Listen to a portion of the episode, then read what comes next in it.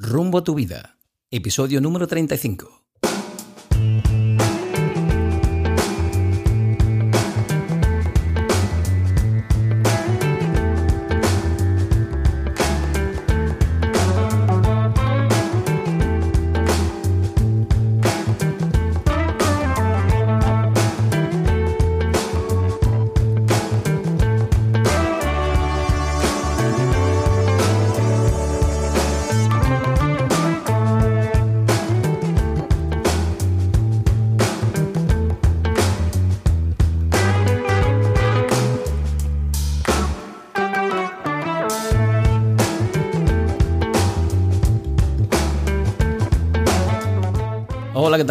Y bienvenidos a un nuevo episodio de Rumbo a tu vida.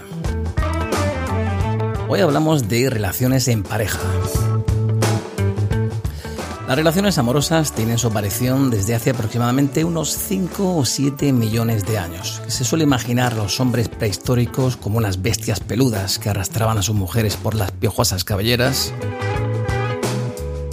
incitándolas al amor a puro garrotazo.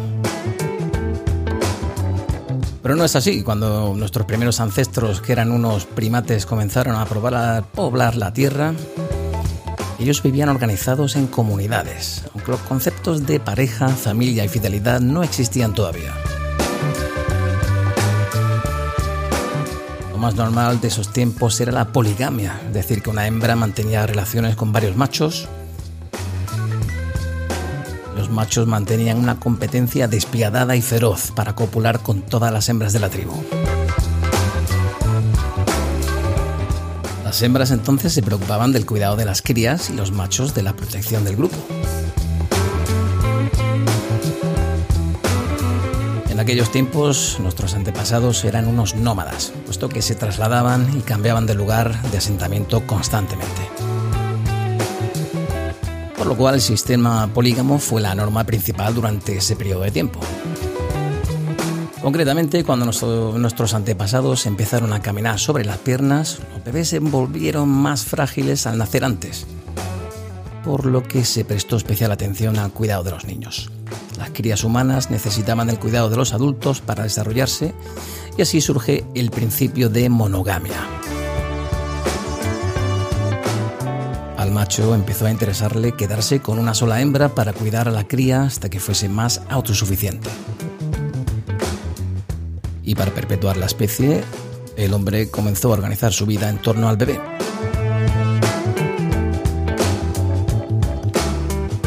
Los primeros poblados aparecieron aproximadamente hace unos 10.000 años antes de Cristo y el hombre se había hecho ya agricultor y criaba animales.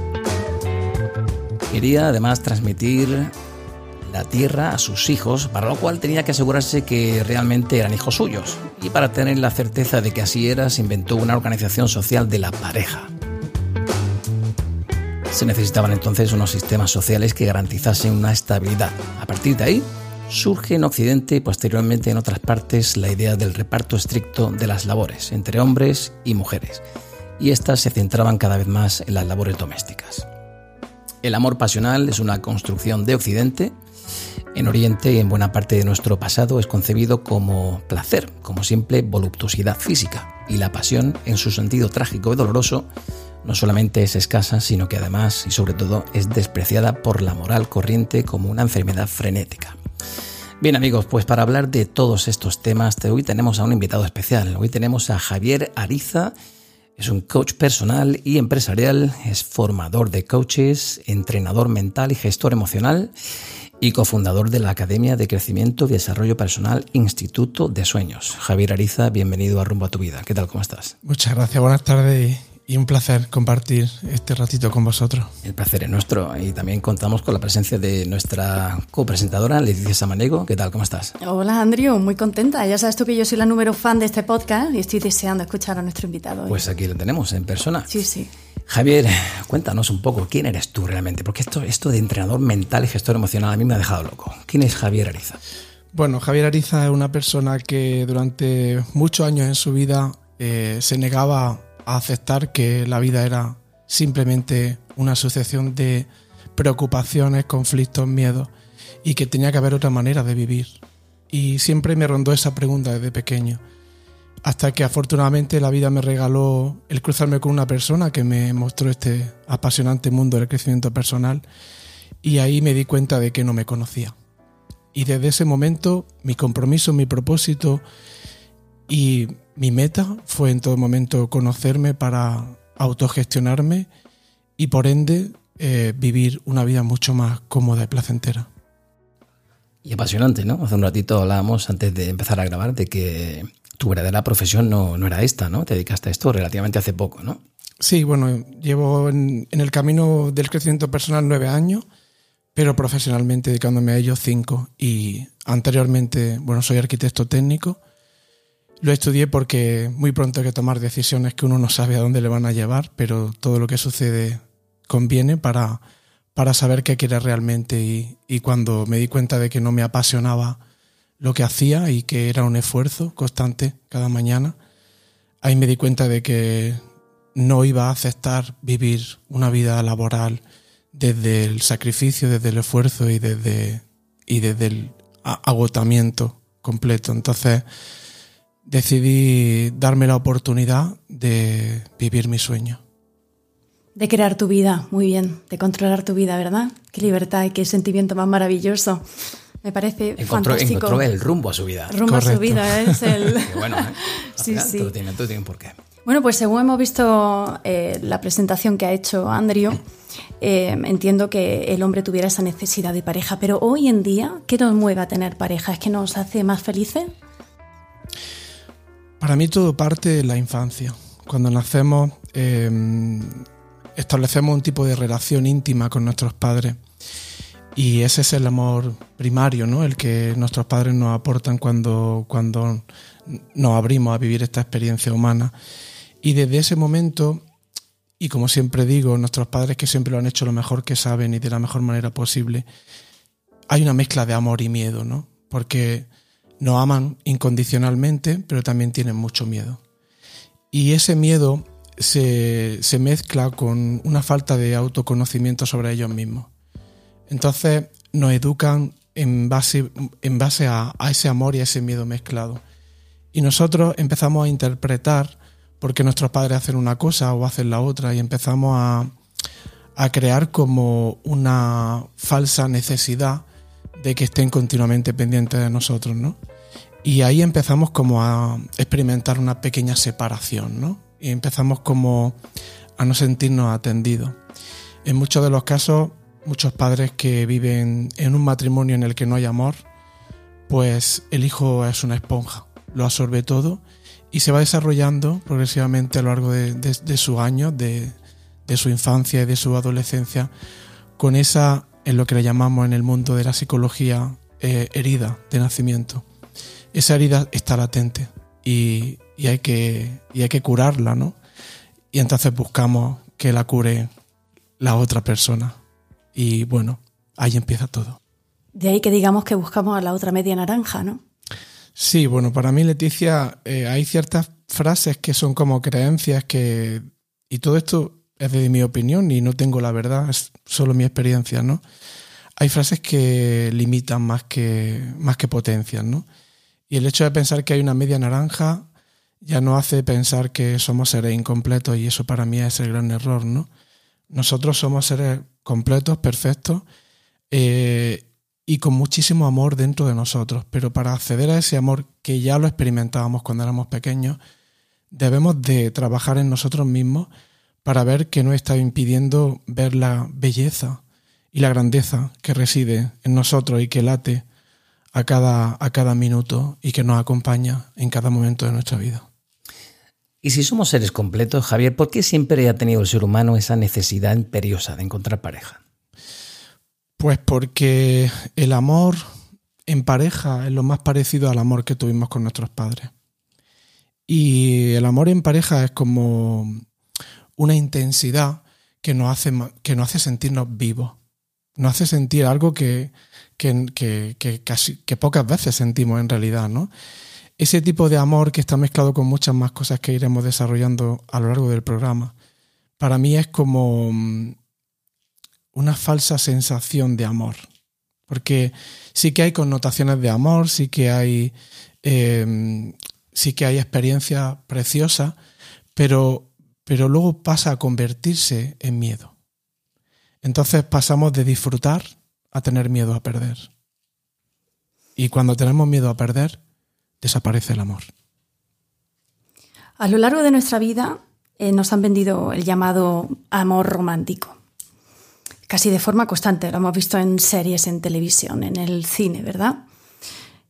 ¿Podríamos decir que el, concepto de amor romántico es un amor inconsciente cara a lo que sería un amor consciente, un término que últimamente se escucha mucho en seminarios y en, coach que hablan de ese, de ese concepto como el estar completo, el que la persona se sienta completa antes de amar al otro? Para mí, Leticia, el amor romántico es una mezcla de idealización y expectativa. Y ese amor em, nos lleva a, en muchas de las ocasiones a, engancharnos a esa, a esa adicción, ¿no? Porque, como decía anteriormente, es tan intensa que por, por, primera vez, o segunda o tercera vez en nuestra vida, nos sentimos tan vivos, tan alegres, tan, tan rebosantes de amor, que, que creemos que eso es realmente el amor, ¿no? Y para mí el amor romántico es como, como una serie de ideas que yo tengo preconcebidas en mi mente, que he ido adquiriendo en base a lo que he aprendido de, de mi entorno y también de las películas, por ejemplo, que he visto y de ese anhelo de vivir lo que parece que es el amor perfecto, ¿no? Entonces, yo, yo tengo mis ideas y me encuentro con otras chicas con sus ideas y ahí tenemos que hacer encaje de bolillo para ver si nuestra idea, eh, como si de un puzzle se tratase, encajan y si no encajan empezamos a, un poco querer cambiar la manera de pensar de la otra persona con respecto a una relación. ¿no? Entonces, más que abrirme a la experiencia, eh, consciente o inconscientemente pongo una serie de condiciones. De ahí que no es un amor incondicional, es un amor condicional. Yo tengo una serie de condiciones para que tú me ames y tú tienes una serie de condiciones para que yo te ame. Y en el amor no hay condiciones, el amor es. Y es cuando, cuando realmente yo lo encuentro en mí, ¿no? Y con respecto al amor consciente que últimamente se, está muy, afortunadamente está, está cada vez llegando más a, los medios de comunicación y a las conversaciones entre amigos y, seminario de crecimiento personal y demás, el amor consciente es, ser consciente de quién soy y desde qué lugar me estoy relacionando con la otra persona. Si no sé quién soy, ¿cómo puedo mostrarme? ¿Cómo puedo ofrecerte la parte de mí que me gusta o no me gusta? Entonces lo que hacemos es que como nos asusta la parte de nosotros que no conocemos, pero que sabemos que hay, que hay algo que no está bien, pues nos ponemos una máscara y nos encontramos desde un personaje no desde, no desde el ser. Yo no sé si estamos transmitiendo el mensaje a la audiencia. Eh, fíjate que hace un ratito te comentaba que históricamente el ser humano ha sentido esa necesidad imperiosa de tener pareja. En este caso, bueno, quizá el concepto más físico del hombre primitivo era para que la mujer se encargase de esos hijos, sus hijos se encargasen de la tierra, etcétera, etcétera.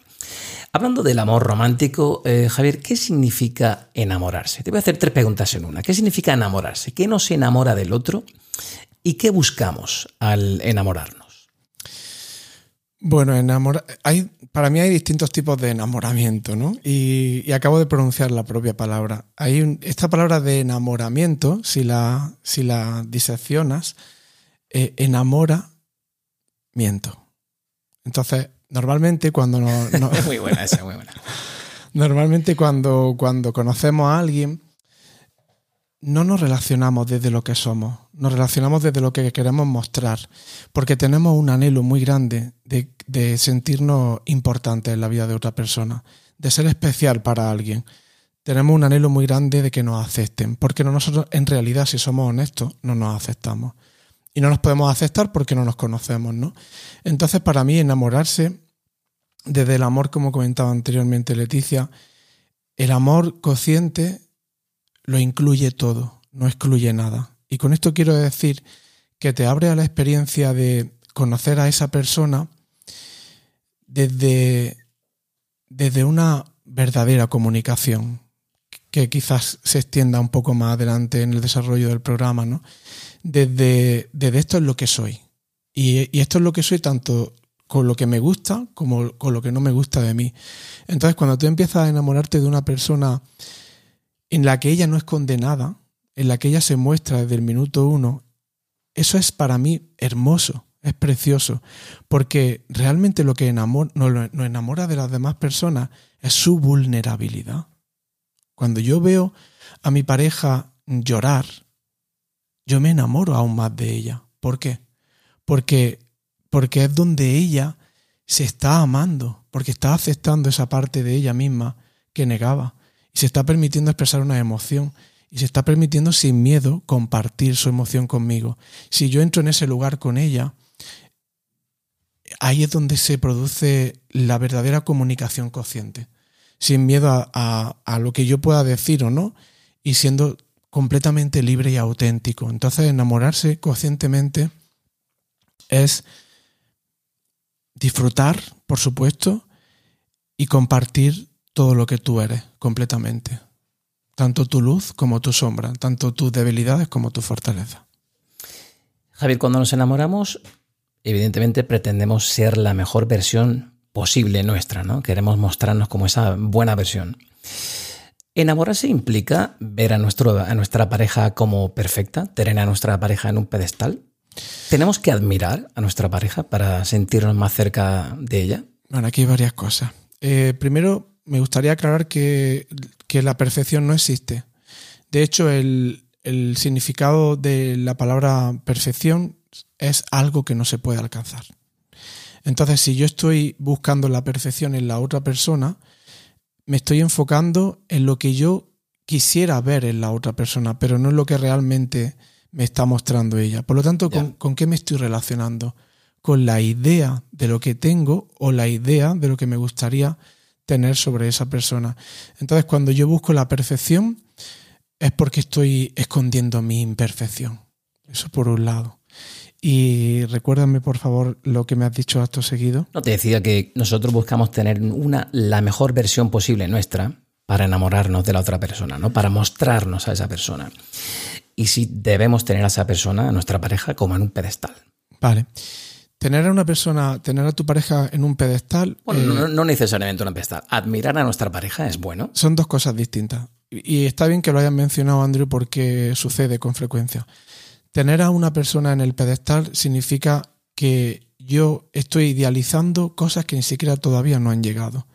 Yo siempre digo, imagínate que, que tú para tener una relación de pareja, vamos a suponer que tienes 10 requisitos comunicación, respeto, fidelidad, eh, compartir. Cuando alguien llega, estamos tan ah, anhelosos de que nos amen, de que nos acepten, de que nos aprueben. Cuando alguien llega y te muestra de esos 10 puntos, dos o tres, tú ya añades los siete restantes. Aquí la tengo ya, ¿no? Aquí, la, tengo. ya, esta sí es, por fin, ahora entiendo que las demás no eran. Todo eso está sucediendo solo en nuestra mente, ¿no? Entonces, eh, tener a tu pareja en un pedestal, para mí también implica un movimiento en el que tú te haces pequeño. Y, eso no puede coexistir en la relación, porque tenéis que caminar juntos y, y, ser lo mismo en cada momento, cada uno con su personalidad y con sus matices, ¿no? Pero para mí hay una palabra que has comentado que me súper encanta, que es la admiración. Admirar a una persona es precioso, porque mm, es la parte que tú reconoces de esa persona que ella ya ha trabajado en sí misma antes de que tú llegases a su vida. Y eso es amor. Admirar a una persona es algo que te lleva a mm, querer aprender y crecer con ella. Y, y también cuando admiras a una persona, estás admirando algo de ti que tienes, pero que se te ha olvidado que tienes o no te reconoces, por eso lo admiras.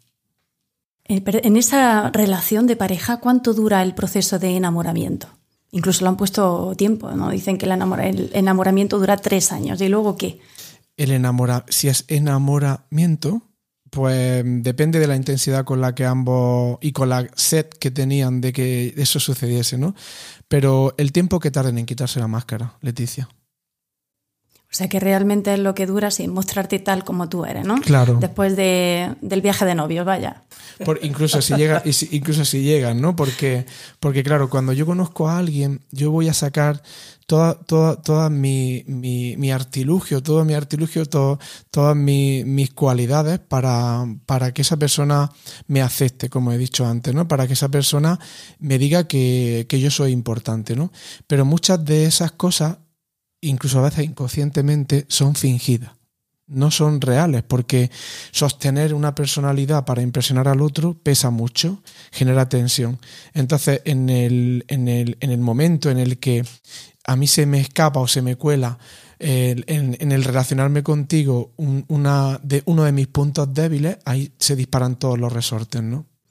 Claro, y luego está la rutina el trabajo, la familia, cuando entra, es decir, cuando uno viene de viaje de novios, no ha vivido una experiencia, el noviazgo, todo muy controlado, muy bonito, no hay factor de estrés, pero cuando empiezas a vivir la vida real y empieza a ver ese sabotaje ¿no? de las situaciones cotidianas que uno vive ya, aflora pues tu, rutina mental, tu forma de ser real y eso ya cuesta más, ¿verdad? Tu día a día, verdadero, el disfrazarlo, claro. Al final el día a día llega en, lo que hacemos habitualmente, ¿no? no en la luna de miel. Claro. Ahí va a influir, estoy entendiendo que es cuando ya estás conviviendo con la persona. Y ahí, vamos ahora, en el siguiente bloque. Bueno, pues antes, antes, de, antes de eso, quisiera decir que el enamoramiento dura poco, dependiendo de la intensidad de cada persona. Yo, yo para mí no tiene una fecha. Hay veces que dura meses, semanas o un año, no lo sé. Pero si tú te relacionas desde el principio sin enamoramiento, es decir, sin mentir, si te enamoras desde lo que eres, eso no se gasta. Eso, eso es un continuo, como el aire que respiro. Entonces, las mariposas en el estómago, ¿a eso yo cómo, cómo lo llamo? La mariposa en el estómago al principio cuando tienes a esa persona ¿no? que te entra por los ojos y, se te pone la piel de gallina. ¿Indigestión? ¿Indigestión? la mariposa en el estómago pueden quedarse a vivir en el estómago. Si tú trabajas en ello, en ti primero y, y con tu pareja para que eso sea un continuo. La mariposa en el estómago es como una sensación de, vivir cada encuentro como nuevo. Y desde ahí, eh, como a mí me gusta decir, que me compartió un compañero hace poco, nace, vive y muere a cada instante. Y desde ahí las mariposas no se van a ningún lado porque están a gusto. He mencionado hace un ratito la convivencia. Pasemos ahora a hablar de, ese bloque, ¿no? De convivencia. Hay muchos motivos que pueden llevarte a decidirte vivir con tu pareja, ¿no? Razones económicas, planes de futuro juntos, el matrimonio, una mayor independencia, etc. Y cuando esto ocurre tendemos a idealizar la vida en común. Pero hay muchos conflictos que pueden aparecer durante la convivencia hasta que se produce un acoplamiento de las dos personas a esa nueva situación. ¿Cuándo aparecen esos conflictos y cómo podemos no resolverlos? Yo diría gestionarlos. ¿Cuándo y cómo podríamos gestionar ese día a día? Bueno, lo primero es mm, que haya una comunicación previa antes de dar ese paso. Para mí no hay que dar ese paso para acelerar el proceso de, el proceso de que tú no me abandones, de que tú no te marches. Porque la mayoría de las parejas no conscientes, eh, cuanto más sube la intensidad de lo que se está sintiendo, la mente errada o mecánica, que en otro momento hablaremos de ello, si, se procede, te dice que tienes que hacer una serie de cosas para, para, para atar, entre comillas, a esa persona. Entonces quiere que acelere el proceso para que esta persona no se marche. Puede, puede suceder también conscientemente, pero no sucede desde la ansiedad. no sucede desde, tengo que hacer esto, tenemos que hacer, hacer ya lo otro, sino que la propia relación desde, desde un fluir fácil va, va llevándote a ese estado, ¿no?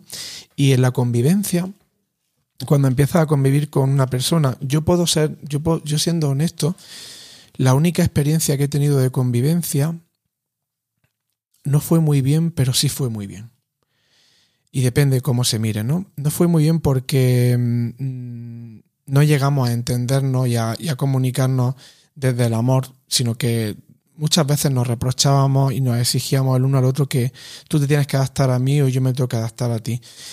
Y, por esa parte no fue muy bien, pero por, por, la parte en la que sí fue muy bien, cuando miro atrás ahora en el tiempo, me di cuenta que para mí fue un intensivo un intensivo de, cómo yo quiero relacionarme en, la próxima convivencia con, la persona que, estoy, eh, cómo yo quiero relacionarme aprendiendo todo lo que esa situación traía para mí, ¿no? Entonces, cuando empiezas a convivir con una persona, lo importante es que haya como una especie de, de acuerdos, ¿no? Somos, somos totalmente distintos, no se trata aquí de que todo se haga a tu manera ni que se haga a la mía, sino de que seamos flexibles, de que lleguemos a una serie de acuerdos, contratos, entre comillas, por ponerle una palabra, y que aquí no haya ni uno, ni que uno gane ni que el otro pierda, sino que podamos estar cómodos en, eh, adaptándonos a, una convivencia que, es muy dura si no hay comunicación. Entonces lo importante es mucha comunicación, mucha comunicación. hablar todo en cada momento, pero esto es muy importante para mí. Hablarlo sin, atacar. Porque cuando yo te ataco, voy a despertar a esa mente que está deseando defenderse y me va a atacar. Entonces, es distinto hablar con una persona desde, desde, desde la honestidad que desde el ataque.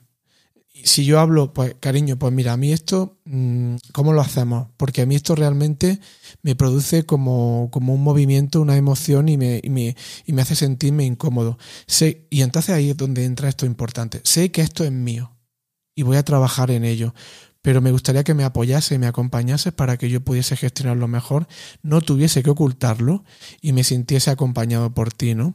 Y, y más desde el yo siento, cuando tú haces esto, yo me siento de esta manera. No, es que tú, es que tú, es que tú, es que tú, es que tú. Eso es el dedo acusador. El reproche no lleva a ningún sitio. Correcto, correcto. Pues eh, hace unas poquitas horas lo hablaba yo precisamente con mi pareja, ¿no? El fundamental, la comunicación. Y fundamental también que aprendamos de nuestros propios errores, ¿no? Eh, cometidos en el pasado.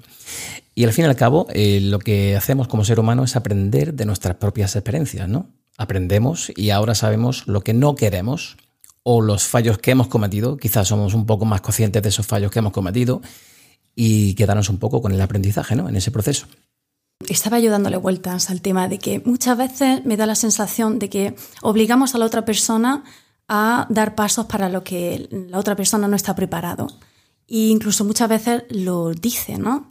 Pero mm, está la premisa de si me quieres, si tú me quieres como, como yo pienso, ¿no? Según el, esquema de amor ¿no? que yo tengo en mi cabeza, tienes que venirte a vivir conmigo, tienes que formar una familia conmigo o tienes que seguir ciertos pasos para los que para mí son, son fundamentales, pero a lo mejor la otra persona no está preparado para hacerlo. Creo que, eso es fuente de conflicto en, muchas parejas, ¿no? El tener que dar el paso cuando uno de los dos lo decide, ¿no? Cuando los dos lo deciden porque si no parece que esa relación ya no va bien. No que necesita tiempo, sino que esa relación no va bien. Muy interesante ¿eh? lo que acabas de mencionar, porque ya estamos en las condiciones, ¿no? Ya estamos en el amor condicional, ¿no? Y, y ahí realmente ya lo que hay ahí, necesidad, dependencia y sobre todo miedo mucho miedo. ¿Mucho miedo a qué? Al abandono. Porque funcionamos desde la carencia muchas veces, ¿verdad? Claro. Partimos de la base, lo que tú decías al principio, que a mí me parece algo fundamental, que es eso, el amor consciente. Eh, la mejor pareja para ti tienes que ser tú. Es decir, tú te tienes que conocer para poder establecer una relación con otra persona que no sea de la carencia, porque desde la carencia lo único que haces es exigir, ¿verdad? Correcto. Y eso te lleva a la frustración. Claro, y cuando exige mm, realmente eh, produce un rechazo en la otra persona. Para mí hay una palabra clave que aún no, yo por lo menos no he mencionado, no sé si vosotros, y es amar en libertad. Y amar en libertad que es, deja que el otro sea, deja que el otro se experimente, deja que el otro lleve su propio ritmo en la relación no acelere algo que de forma natural no está sucediendo. La propia naturaleza ya nos lo indica, todo lleva su tiempo, todo lleva su momento, y cuando surge desde la naturalidad es cuando realmente se hace sólido. Pero cuando surge desde, desde la exigencia o desde, o, desde la intimidación, es que si, como decía antes Leticia, es que si no haces esto es que no me quieres. Mm, ¿Tú te quieres? Porque si tú te quieres, no necesitas que yo haga esto. Claro, porque está la idea de, yo te quiero, pero no te necesito. Es una frase que yo comentaba con unos amigos hace, hace poco y es cierto que, que, creo que es importante la diferencia entre yo como ser individual eh, puedo compartir vida contigo, pero si no lo hago voy a estar bien. O sea, estoy a salvo. No te necesito a ti para sobrevivir. O sea, tú vas a ser mi compañero de vida, pero no eres lo que yo necesito para estar bien. Lo que yo necesito lo tengo que buscar dentro de mí. Correcto. Sí, totalmente de acuerdo. Si tú no haces un trabajo previo antes de que esa persona llegue, ¿qué vas a dar? ¿Qué vas a dar? Por eso comentaba anteriormente que todos buscamos, en cierto modo, dar la mejor versión posible de nosotros mismos, ¿no? Antes de llegar a esa relación en pareja. ¿Qué capacidades, Javier, crees tú que ayudan a desarrollar esa convivencia positiva? Capacidades en cuanto a las cualidades personales, ¿te refieres? Por ejemplo, comentamos la comunicación. Para mí es vital que haya una comunicación fluida en la pareja. Quizás muchas parejas han fallado por no haberse comunicado debidamente en su momento. Otras parejas han fallado por no haberse tirado una silla a la cabeza en su momento. No tires sillas a la cabeza. Esto, no se debe hacer. Es, una broma. No es buen consejo. Pero es cierto que la comunicación es algo que falla mucho de nosotros porque tampoco muchos de nosotros no hemos estado educados en comunicarnos de forma sana. Hay muchas parejas que, fallan. Fíjate, un amigo me comentaba hace mucho tiempo, eh, quizá me tenía que, le tenía que haber tirado una silla a la cabeza a mi pareja. Tenía que haber tenido esa discusión que nunca tuvimos. Porque todo iba bien Nadie discutía, todo era perfecto, todo era idílico. Perdona lo de perfecto, no existe la perfección. Pero todo, era idílico. Y quizás sí deberíamos haber tenido esa conversación. Y quizás sí me debería haber visto bastante enojado, ¿no? Y todos tenemos ese dedo acusador de tú me estás haciendo esto y, tú me estás haciendo la vida imposible. Somos actualmente egoístas porque cuando eh, uno quiere seguir con su vida anterior, y no compartir ciertas cosas. No sé, por ejemplo, no quiero dejar mi vida soltero, no quiero tener hijos, yo quiero lo que el espacio que yo tenía antes. pero también convivir contigo. Vale. ¿Somos egoístas en la pareja? Si me permite, em, me, gustaría, me gustaría responder a la pregunta anterior porque me parece muy interesante. perdona, que, no, no, tengo, me tengo metido una ristra de, preguntas aquí. Esta eh, me encanta. bueno, para mí el principal valor en una relación de pareja en un relacionarse con el otro, porque incluso la propia palabra de relación de pareja a veces tiene muchas connotaciones del pasado y, hace que proyectemos todo lo que hemos vivido en esta nueva experiencia que estamos viviendo. Para mí, la comunicación, mucha comunicación, mucha comunicación, pero con una palabra que adoro y llevo tatuada en mi cuerpo, honestidad. Honestidad. Y la honestidad es dejar de autosabotearte, la honestidad es el final de la lucha contigo mismo, el final de, esconder aquello que no quieres ver y decir, es que no sé hacerlo de otra manera, es que esto es lo que soy. Entonces la comunicación es sumamente importante, porque si tú te comunicas, todo ese valor va, va a influir positivamente en el resto de los valores, como es el cariño, como es el sexo, como es el compartir aficiones, como es poder... Em, respetar el silencio del otro cuando el otro necesita un espacio de silencio, cómo es apoyar al otro cuando tiene un mal día. Entonces, si tú te comunicas, ¿qué hacemos cuando tenemos un mejor amigo? Es que eso es lo que hacemos. ¿Por qué es nuestro mejor amigo? Porque lo sabe todo. O casi todo, porque siempre debemos de tener una parte íntima por libertad propia nuestra, ¿no? Igual que en la pareja. Pero ¿por qué esa persona es mi mejor amigo? Pues porque no tengo miedo a compartir lo que soy. Pues primero, esa, esa pareja se ha de convertir como mínimo en una gran amiga tuya. Y desde ahí extender todo lo que llega. Cariño, sexo, amor, eh, ocio, etc. Eso con respecto a la convivencia y al valor, ¿no? Y con respecto a si somos egoístas o no en, en compartir una vida con una persona yo voy a dar mi opinión, porque he estado en todas las fases. Porque la verdad es que he tenido muchas relaciones de pareja desde muy jovencito, ¿no? Y, ¿Y qué te dice la experiencia? Y la experiencia me dice que todos anhelamos sentirnos primero amados por nosotros mismos y después extender ese amor con una persona. Porque cuando tú sientes ese amor en ti y lo extiendes, es mucho más bonito. Toda persona que huye de tener una relación de pareja está huyendo de sí misma. ¿Y por qué? Pues, pues muy sencillo, porque la pareja es el mayor y mejor espejo que existe en las relaciones con, los demás, ¿no? La pareja es con quien más soy yo. Y cuando, cuando cojo confianza, ¿no? Entonces, cuando soy yo en todos los poros de mi piel, ella me va a mostrar todas las partes de mí no resueltas. Donde yo tengo miedo, donde yo no me amo, donde yo juzgo, donde yo reprocho, donde yo no asumo esta emoción que estoy teniendo y te estoy haciendo responsable a ti de que con un gesto, un detalle o una palabra tú te encargues de resolver algo que no puedes comprender porque está sucediendo en mi cuerpo emocional. Entonces, eh, toda persona cuando se enamora y se es conscientemente mejor, eh, vive una sensación súper preciosa, ¿no? Toda persona que quiere estar solo, desde mi punto de vista, y no es la verdad, eh, tiene mucho miedo a que lo amen. ¿Tú crees que debemos tener miedo al conflicto? ¿A qué tipo de conflicto? A pelearnos con nuestra pareja. A que la cosa no vaya, si comento este cierto tema, eh, vamos a ocasionar una discusión que va a ser innecesaria. ¿La gente tiene miedo a ese tipo de conflicto? A poner la cosa, a poner los conflictos sobre la mesa, es decir, tengo que hablar de esto porque estamos tratando un tema que que es tan interesante, yo creo que estamos más acostumbrados, en vez de amarnos a nosotros mismos, cosa que es un concepto que para mí ha sido nuevo, porque las cosas se hablan, pero luego no se aplican. Es decir, amarme a mí misma para mí ha sido una revolución. Es mucho más sencillo sentirte culpable, fustigarte, decirte lo mal que lo haces. Claro, entonces esa costumbre la que tenemos de, así tratamos a la persona que tenemos enfrente. Es mucho más sencillo acusar cuando lo que tú estás acostumbrado a hacer contigo mismo es acusar.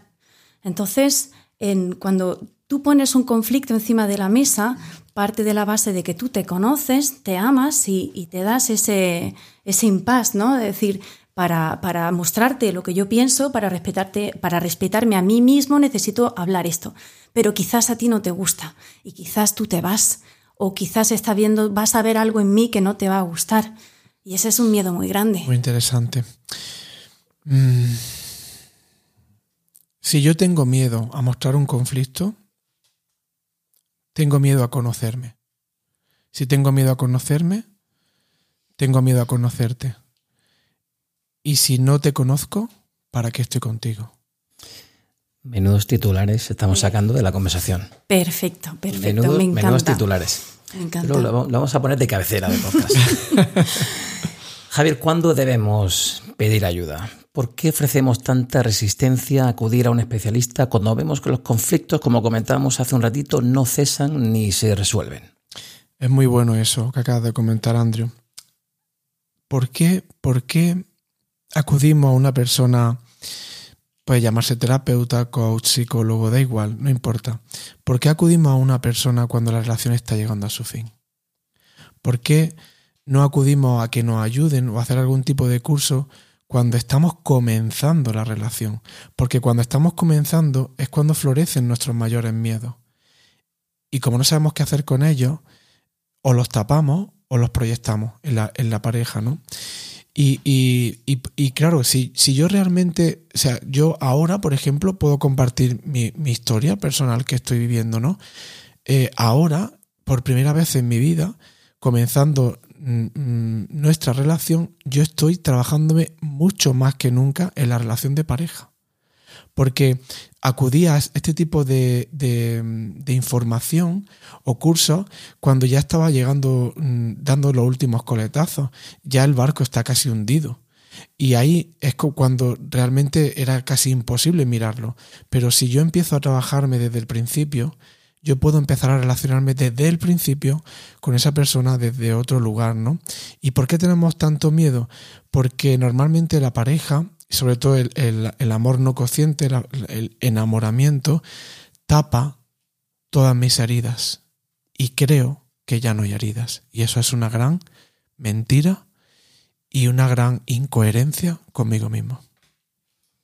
A veces hay gente que no, que no, que no recurre a este tipo de especialistas porque nosotros no tenemos muchas veces las herramientas necesarias para gestionar según qué situaciones o según qué emociones. Yo, por ejemplo, a nivel emocional estaba muy perdido en una época de, mi vida hace ya 10 o 15 años. Y, no pasa nada con recurrir, acudir a una persona adecuada, a que te ponga, a que te dé las herramientas y que diga, oye, por aquí, tienes que seguir por aquí. No necesariamente tienes que cambiar, tú no vas a cambiar, tú eres como eres y ya está. Eso es lo que yo pienso. me ha venido como una frase. Y si en lugar de darle el significado de que vamos a terapia de pareja, le pusiésemos el significado de que vamos a entrenar la manera de relacionarnos desde el amor en la relación de pareja. Totalmente, claro. Es invertir en nuestra pareja, es eh, hacer un, curso de desarrollo personal, pero en pareja. A mí eso me parece un concepto fundamental, porque la vida cambia, nuestra situación cambia y como tú bien dices, todas esas heridas que todos tenemos, tenemos que cuidarlas, mantenerlas, hacerle un seguimiento. Y me parece que, como, como tú acabas de comentar, muchas parejas... Em, bueno, yo misma ha habido eh, muchos momentos en mi, en mi vida de pareja en la que yo no sabía cómo resolver ciertas cosas y lo he pasado mal. He mirado hasta en internet, he comentado em, a amigos y, sería tan bueno tener esa capacidad de, ir igual que podemos ir a, un psiquiatra o un psicólogo, al cual también nos cuesta muchísimo trabajo ir, porque parece que es que ya has perdido la cabeza, ¿verdad? Eh, eso, el tener a alguien que te ayuda a decir, mira, estoy aquí cómo puedo seguir adelante, porque mi, pareja lo merece, merece la pena mi relación, pero a veces ya acudimos cuando tenemos un desgaste de la relación que no tiene vuelta atrás, ¿no? Claro, ahí es cuando ya realmente todo, son juicios, todos son ataques y, y, estamos a la que salta.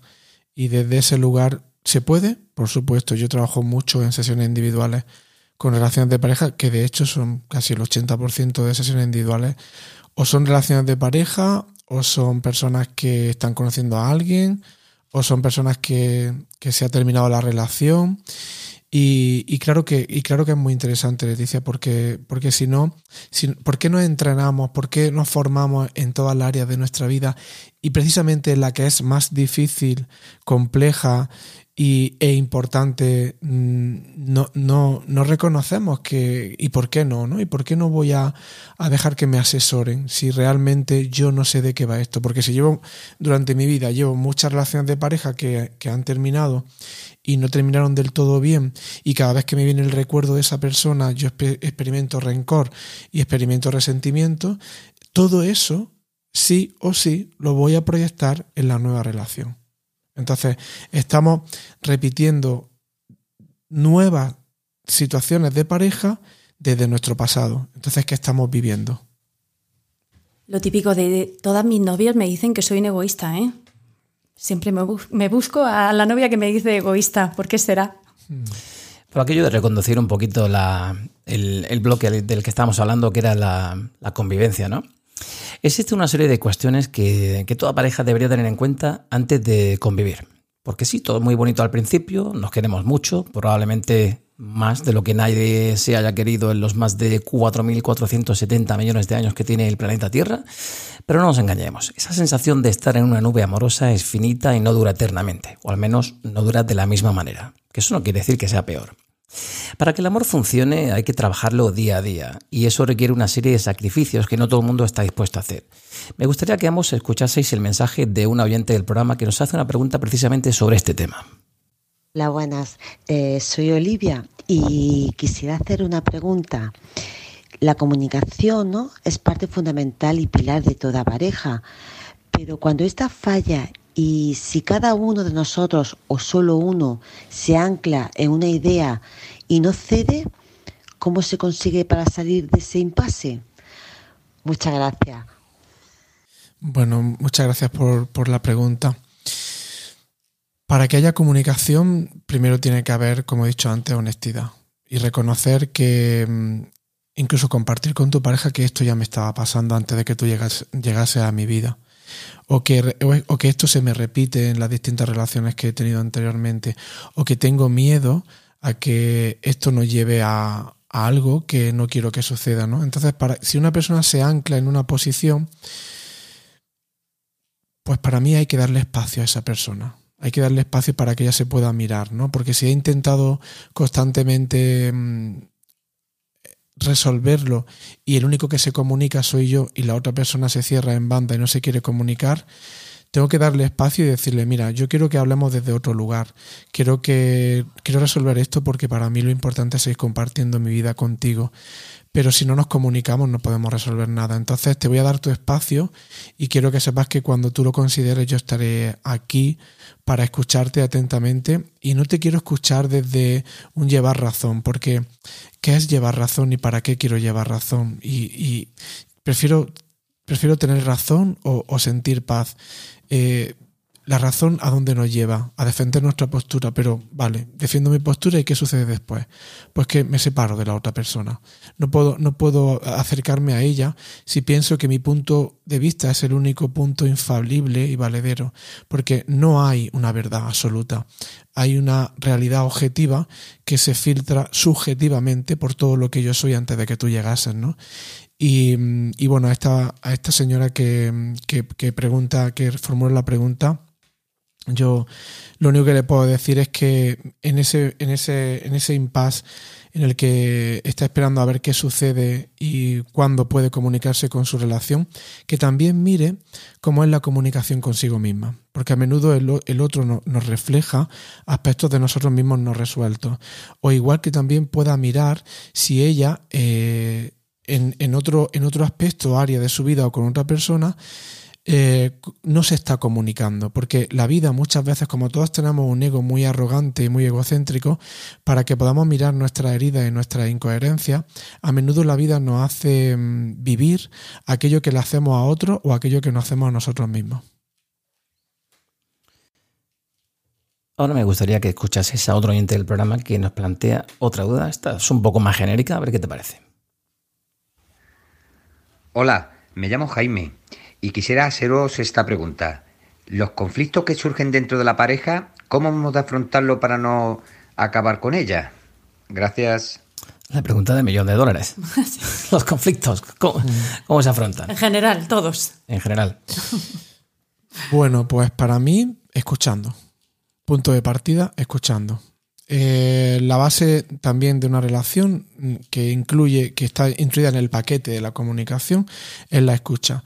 Y es la escucha activa. Y escuchar activamente a una persona significa em, eliminar mi diálogo interno y poner el foco no solo en lo que me dice con la voz, sino lo que me está diciendo con, su, con sus emociones expresadas en su cuerpo, ¿no? si yo te estoy escuchando pero estoy preparando la respuesta antes de que, de que termine o te interrumpo, no puedo escucharte. ¿no? Entonces, cuando, ¿cómo, puedo, ¿cómo puedo llevar a cabo eh, el afrontar esos conflictos? Escuchando a la otra persona y compartiendo lo, que realmente le inquieta a ella y lo que me inquieta a mí. Y también llegando a un punto en el que digamos, bueno, mm, como decía al, principio del programa, mm, vamos a, vamos a ceder un poco, ¿no? Vamos, queremos estar juntos. Eh, ¿Cuánto es importante para nosotros estar juntos? ¿Cuánto amamos nuestra relación? ¿Y cuánto es importante en realidad es, esta pequeñez en comparación con el amor que sentimos el uno por el otro? Estas preguntas hacen que tú tomes conciencia de que por encima de todo quieres estar y compartir tu vida con esa persona. Y muchas veces eh, esto que ha sucedido, ¿de qué manera nos impide ser feliz a nosotros? ¿Realmente esto es tan importante? ¿Tenemos que, que, dramatizarlo?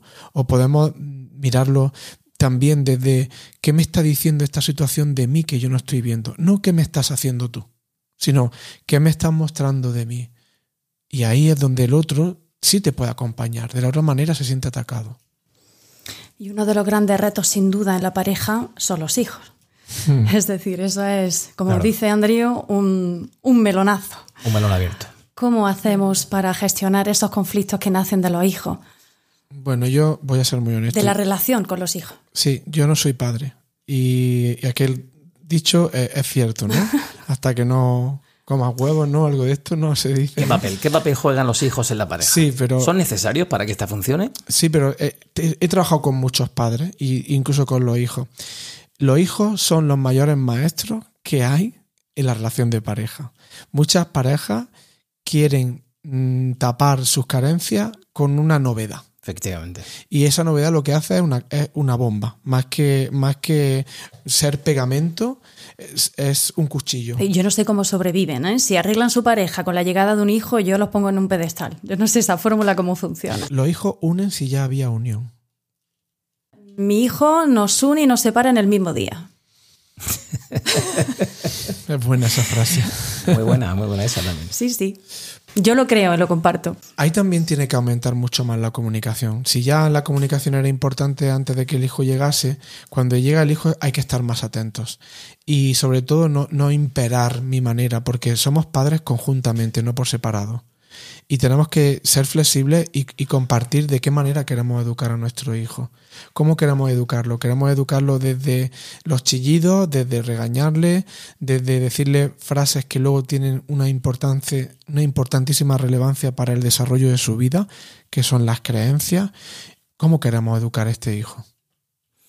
Javier, si os parece, Leticia, con tu permiso también, hablemos ahora del compromiso y de si este es necesario y en qué medida. ¿Nos da miedo el compromiso ante las dificultades que este pueda traer? ¿Nos da miedo comprometernos, formar una familia, si esto conlleva renunciar a algún tipo de bienestar social o personal? Bueno, depende de qué pareja. Yo he visto parejas muy conscientes que el compromiso es una bendición. Y he visto parejas que el compromiso es una, supone una ruptura, ¿no? Depende del estado en el que esté cada uno de ellos, será algo bonito de vivir o un problema. Si nos da miedo el compromiso, ¿en qué no estoy comprometido conmigo? Podría ser una lectura, ¿no? Si me da miedo el compromiso, puedo no comprometerme, pero poner sobre la mesa, incluso con un bolígrafo y un papel, qué es lo que me da miedo de ese compromiso. E incluso autoobservarse. ¿A qué voy a renunciar? Claro, hablábamos antes de si éramos egoístas. Quizá no somos, no estamos dispuestos a comprometernos porque no queremos renunciar a esa vida anterior que teníamos, ¿no? Porque vemos a lo mejor la vida en pareja como más un sacrificio que una bendición, ¿no? Que, que una aventura. Siempre hay que renunciar a cosas, pero siempre por otra, ¿no? Como cuando uno tiene hijos, ¿no? Mm, No es fácil, pero luego valoras muchísimo lo que ellos te aportan a tu vida. Yo siempre he dicho a, a mi pareja, nosotros compartimos la vida para estar mejor. Claro. Si no estás mejor, quédate como estabas antes. Vuelve, vuelve a la casilla de partida, ¿no? Pero ¿y esas parejas que llevan tanto tiempo conviviendo, se casan y se separan? Eso siempre me ha llamado mucho la atención. La taza del váter. ¿no? La taza del váter es fundamental. ¿eh? Bueno, también a veces hay un descuido en la relación, cuando se van dando pasos y se va formalizando desde el mundo lo que es una relación de pareja, se deja de regar la planta, ¿no? Y cuando se deja de regar la planta y no se, y no se expone al sol, la planta se marchita, ¿no? Se marchita el amor porque realmente llega como un exceso de confianza, ¿no? Y para mí una relación de pareja es continuamente, o desde lo que yo entiendo y, y vivo, es como continuamente una, unas ganas de sorprender, ¿no? Unas ganas de, de querer, de querer compartir, unas ganas de querer insuflarle eh, situaciones novedosas a la relación y no entrar en la monotonía, ¿no? Hay que querer querer, ¿no? Dicen. Correcto. Una amiga mía decía hace tiempo que el amor es como una caja vacía. Solo puedes sacar lo que tú vas metiendo en ella. Interesante reflexión. Solo puedes sacar lo que tú vas metiendo en ella. De hecho, el curso de milagros tiene una gran frase que dice, en una relación no hay lo que tú no has dado, que es una relación, o sea, es una frase que puede así a voz de pronto chocar un poquito, ¿no? Lo que pasa es que hoy en día la convivencia, las relaciones en pareja, tienen complicaciones externas, ¿no? Dificultades a la hora de mantener una relación en pareja. Tenemos el estrés de vida, el ritmo diario, el trabajo, la distancia, los hijos, el estrés, la ansiedad. ¿Qué podemos hacer para superar todo esto? Yo siempre digo que si tú, si tú, no, tú no tu mente y tú no sabes gestionar tus emociones, mmm, todo va a ser una bola de nieve. Y a la primera que vas a pillar va a ser a tu pareja, porque es con la que más confianza tienes y con quien vas a proyectar todo lo no resuelto en ti, ¿no? Si tú quieres tener una vida de calidad, tienes que comprometerte de una forma firme, contundente, disciplinada y perseverante con tu autoconocimiento, ¿no? Y si tú realmente quieres compartir algo en lo que tú ya lo has alcanzado, mm, no es posible, desde mi experiencia, no es posible hacerlo si tú no le dedicas tiempo a esta disciplina interior. Y, me gustaría decir una cosa que ha dicho Leticia súper interesante, que ha mencionado sobre un curso de milagros, que para mí es basiquísimo para, para entender lo que son las relaciones especiales que le llama el curso. Y, y, hay una pregunta muy potente que dice, ¿qué le falta a tu relación? Pues lo que le falta a tu relación es lo que tú no le estás dando. Mucha gente se va a sorprender cuando escuche esto, porque lo va a, a ver como una, un ataque a sí mismo, ¿no? Normalmente decimos, no, por favor, si yo lo di todo en esa relación, sí, lo, puse todo. Yo lo hago bien, ¿no? Yo fue el otro el que me engañó, mm. fue ella el que no supo gestionar, si yo lo di todo. ¿Qué es todo? Eso es, que es todo, sí. Y, y, y si lo doy todo, ¿qué queda para mí? También. Entonces, cuando lo doy todo, ¿desde qué lugar lo estoy dando? Si soy honesto, lo hago para que no te marche. Y en muchas de las situaciones que cedo o, o, hago sin querer realmente hacerla, no me estoy respetando. Y si yo no me respeto, la otra persona no me va a respetar. Si yo me olvido de mí, se van a olvidar de mí. Si te atiendo tanto que me desatiendo, me desatiendes. ¿Y qué juego, em, cuál es el papel de la infidelidad en todo esto? Hay una, premisa mm, para mí clave y es que la infidelidad empieza por uno. Muchas veces cuando viene alguien a hacer alguna sesión, Leticia, y me dice, es que ya es la segunda vez que me, me es infiel una persona, ¿no? Yo le hago una pregunta que es un poco demoledora, pero bastante esclarecedora. ¿en qué está siendo infiel contigo? Porque si la vida es un espejo y, siempre está hablando de mí y me está mostrando cosas de mí que yo no, que yo no podría ver sin la otra persona, ¿en qué no me estoy respetando? ¿En qué estoy siendo infiel conmigo? ¿no? Y, ahí podré también destapar de dónde viene esa infidelidad, ¿no? Y también mm, comprender que todo lo que todo lo que esto, y esto asusta, ¿eh? todo lo que tiene un comienzo tiene un final, por el simple hecho de haber comenzado. Eso lo dice el budismo, ¿no? Las relaciones no son para siempre. Las relaciones son hasta que han cumplido su propósito. Incluso aunque, aunque fuesen para el final de nuestra vida, en algún momento alguno de los dos va a fallecer. Por lo tanto, tendremos que afrontar también ese saber estar bien solos con nosotros mismos, ¿no? Hay que disfrutar cada momento. Hay que disfrutar cada momento y vivirlo como nuevo, como decía antes, y lo vuelvo a repetir, si yo hoy quedo con mi pareja y aunque quedé ayer con ella, este momento es nuevo. Por lo tanto, este momento está naciendo nuevo. Voy a vivirlo con intensidad, voy a vivirlo en presencia. Y cuando yo me marche a casa, ese momento ha muerto. ¿Y, y con quién vuelvo? Conmigo mismo. Por lo tanto, vuelvo a, a la relación conmigo mismo. El problema es que si estoy con esa persona y cuando estoy solo no sé tener una relación conmigo mismo, voy a tener que depender y necesitar que esa persona constantemente me mande señales de humo para que yo me sienta atendido. El concepto de mm, enamoramiento constante, ¿verdad? Es cierto que, que nos podemos acostumbrar a tener a una persona que nos quiere al lado y quizás descuidamos la relación con, con, bastante facilidad y sobre todo la vida que tenemos, ¿verdad? De estrés. Yo, vaya, yo en eso me apunto un tanto. El quedarme dormida por la noche en el sofá, vaya, bastante común. Oye, por reconducir esto de la, de la infidelidad, ¿qué precio tenemos que pagar, Javier, para poder superar una infidelidad? ¿Se llega a superar esto? Anoche yo lo hablaba con mi pareja y ella decía que no. No se supera ni se olvida. ¿Qué precio tenemos que pagar? Tenemos que tragar, tenemos que gestionar. El otro día, eh, Leticia, tuvimos una reunión y quitamos la palabra Perdonar, por gestionar. Por gestionar. Sí. ¿Cómo podemos gestionar, en este caso, una infidelidad? Bueno, yo me voy a perdonar, pero yo sí soy muy de la palabra perdonar desde el significado que yo le doy, que ahora lo explicaré, ¿vale? Bueno, cuando hay una infidelidad, bueno, evidentemente no estoy para nada a favor de una infidelidad, ¿no? Pero si, si la infidelidad ocurre, Em, yo puedo pararme a, ver eh, en, qué punto la relación ya hace mucho tiempo hacia agua, ¿no? Porque cuando se llega a una infidelidad es porque tú ya hay muchas veces que yo le llamo esto el despido interno. El despido interno es que físicamente sigues estando en una situación por miedo o por no estar solo, pero internamente tú te has despedido. Ya empezó la infidelidad ahí, ¿no? En el caso de que sea una infidelidad, eh, para mí, mm, yo veo también, veo también como que la persona no quiera, no quiera gestionar o perdonar, como que sí lo quiera, ¿no? Porque a mí me han sido infiel y yo he perdonado una infidelidad y no me arrepiento. Y no es que yo eh, piense que la perdonaría o no la perdonaría. No, no estoy en eso. Estoy en que hay muchas veces que los seres humanos tenemos tanto sufrimiento en nuestra mente, estamos tan en el infierno, que realmente hacemos cosas tan incoherentes que, de las que no somos conscientes, ¿no?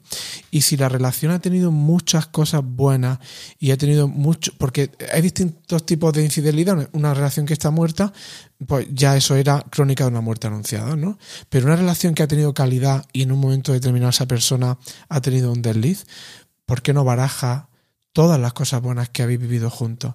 Y, que, y sobre todo irte a la emoción, Andrew la, la, acción de la otra persona me lleva a un lugar en mí en el que hay miedo, dolor, tristeza. Eso me toca a mí atenderlo. ¿Cómo lo atiendo? Aprendiendo a gestionar esa emoción. ¿Cómo gestiono esa emoción? No interpretando y por qué, no es justo, no me lo merezco, qué decepción, sino qué estoy sintiendo ahora. Rabia. Voy a abrirme a sentir esa rabia. ¿Qué estoy sintiendo ahora? Miedo. Voy a respirar ese miedo. Y si yo empiezo a gestionar la emoción, puede ser que la infidelidad me duela, pero no me va a llevar al infierno. Voy a salir de ahí mucho más rápido. Y por terminar, em, para mí el perdón no incluye culpa. El perdón es deshacer el error. Deshacerlo, buscar el aprendizaje y comenzar de nuevo. Entonces, ¿hay esperanza para una pareja que viva en el inframundo de su relación? Honestamente, sin ayuda, para mí no. Pero con ayuda, ¿no? Si con ayuda, reciben ayuda. Con ayuda y soltando todo lo que. todo lo preconcebido anteriormente.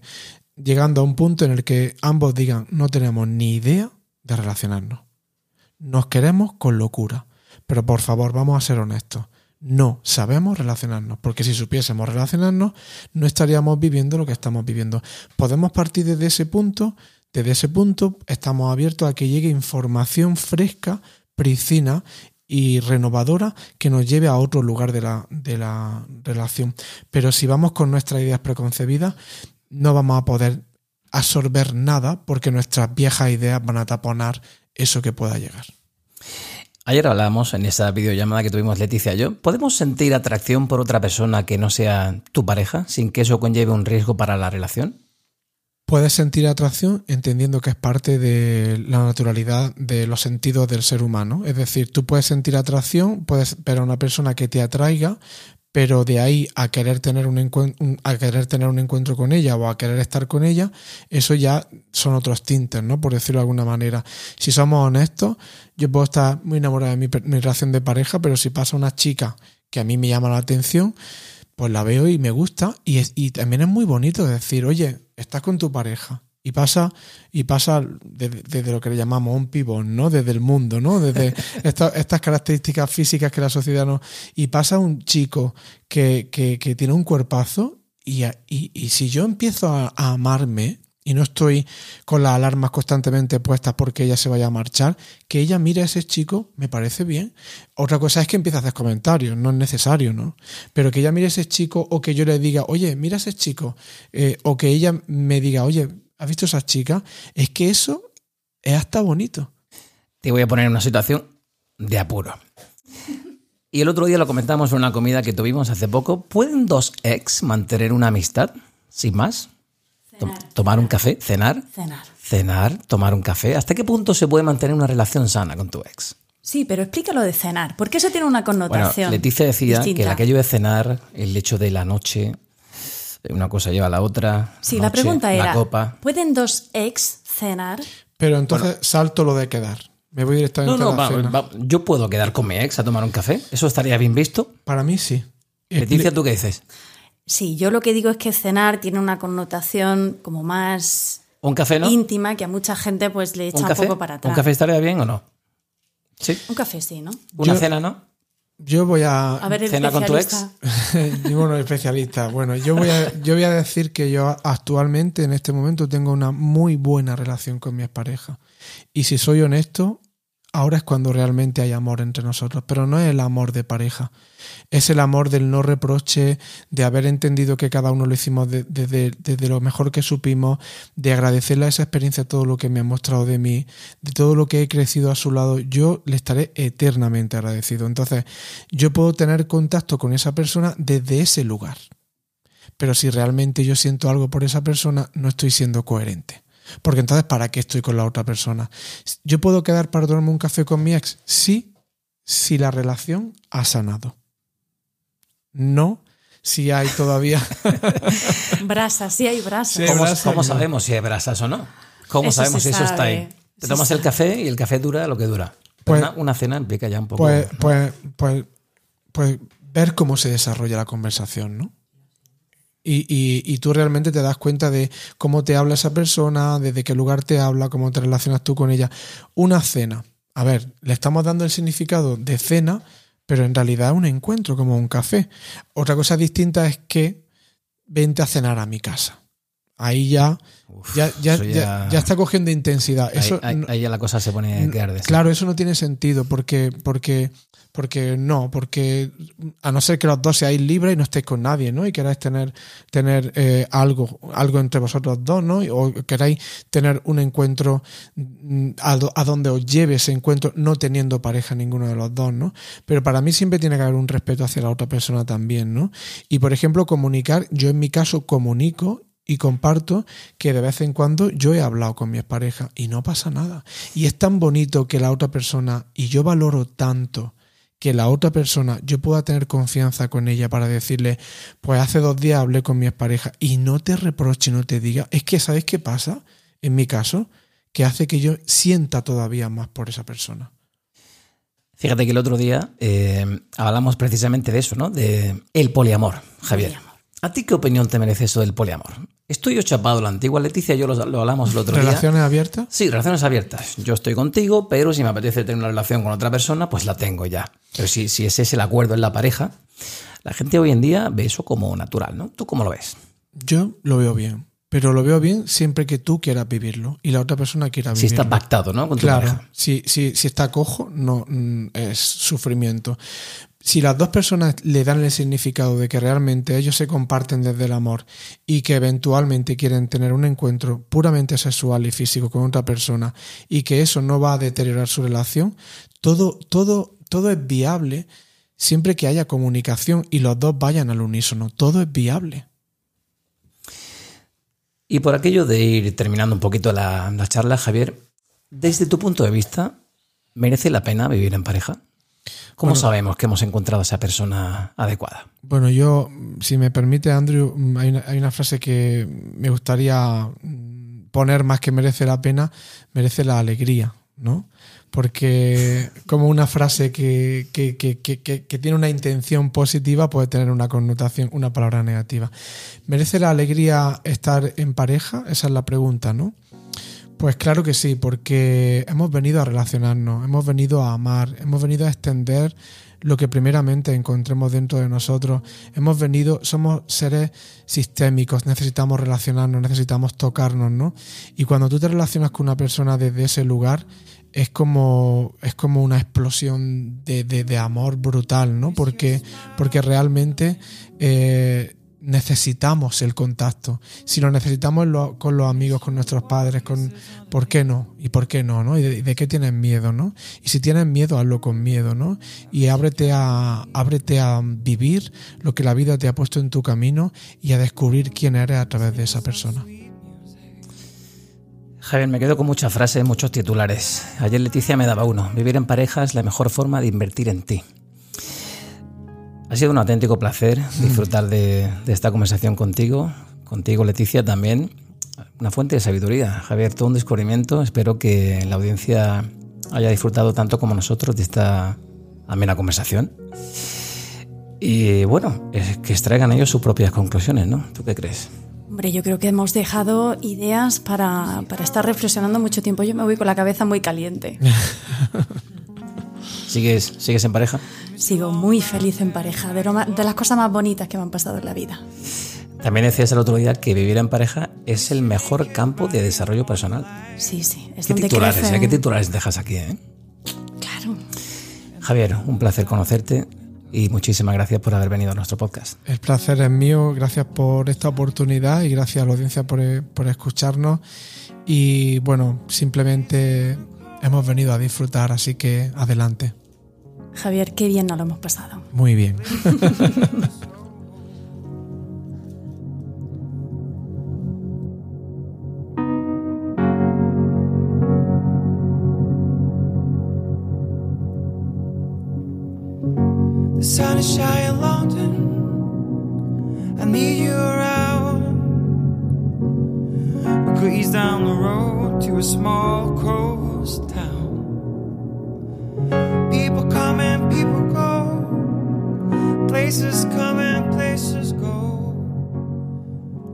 Leticia, menudo podcast, ¿eh?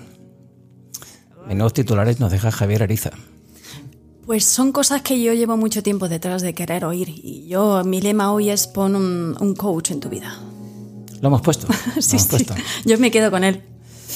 Pues eh, espero, como decía anteriormente, que la audiencia haya disfrutado tanto como lo hemos hecho nosotros de, de este gran experto. Y que nos quedemos con la idea de lo importante que es invertir en nosotros, ¿verdad? Yo me quedo con eso. Sí. De que al final tenemos que invertir en nuestro propio desarrollo personal. Sí, en mirar hacia adentro, que ahí vamos a encontrar muchas cosas interesantes. Pues querido miembro de la audiencia, muchísimas gracias por estar ahí. Descubrimos que nos escucháis de lugares muy remotos.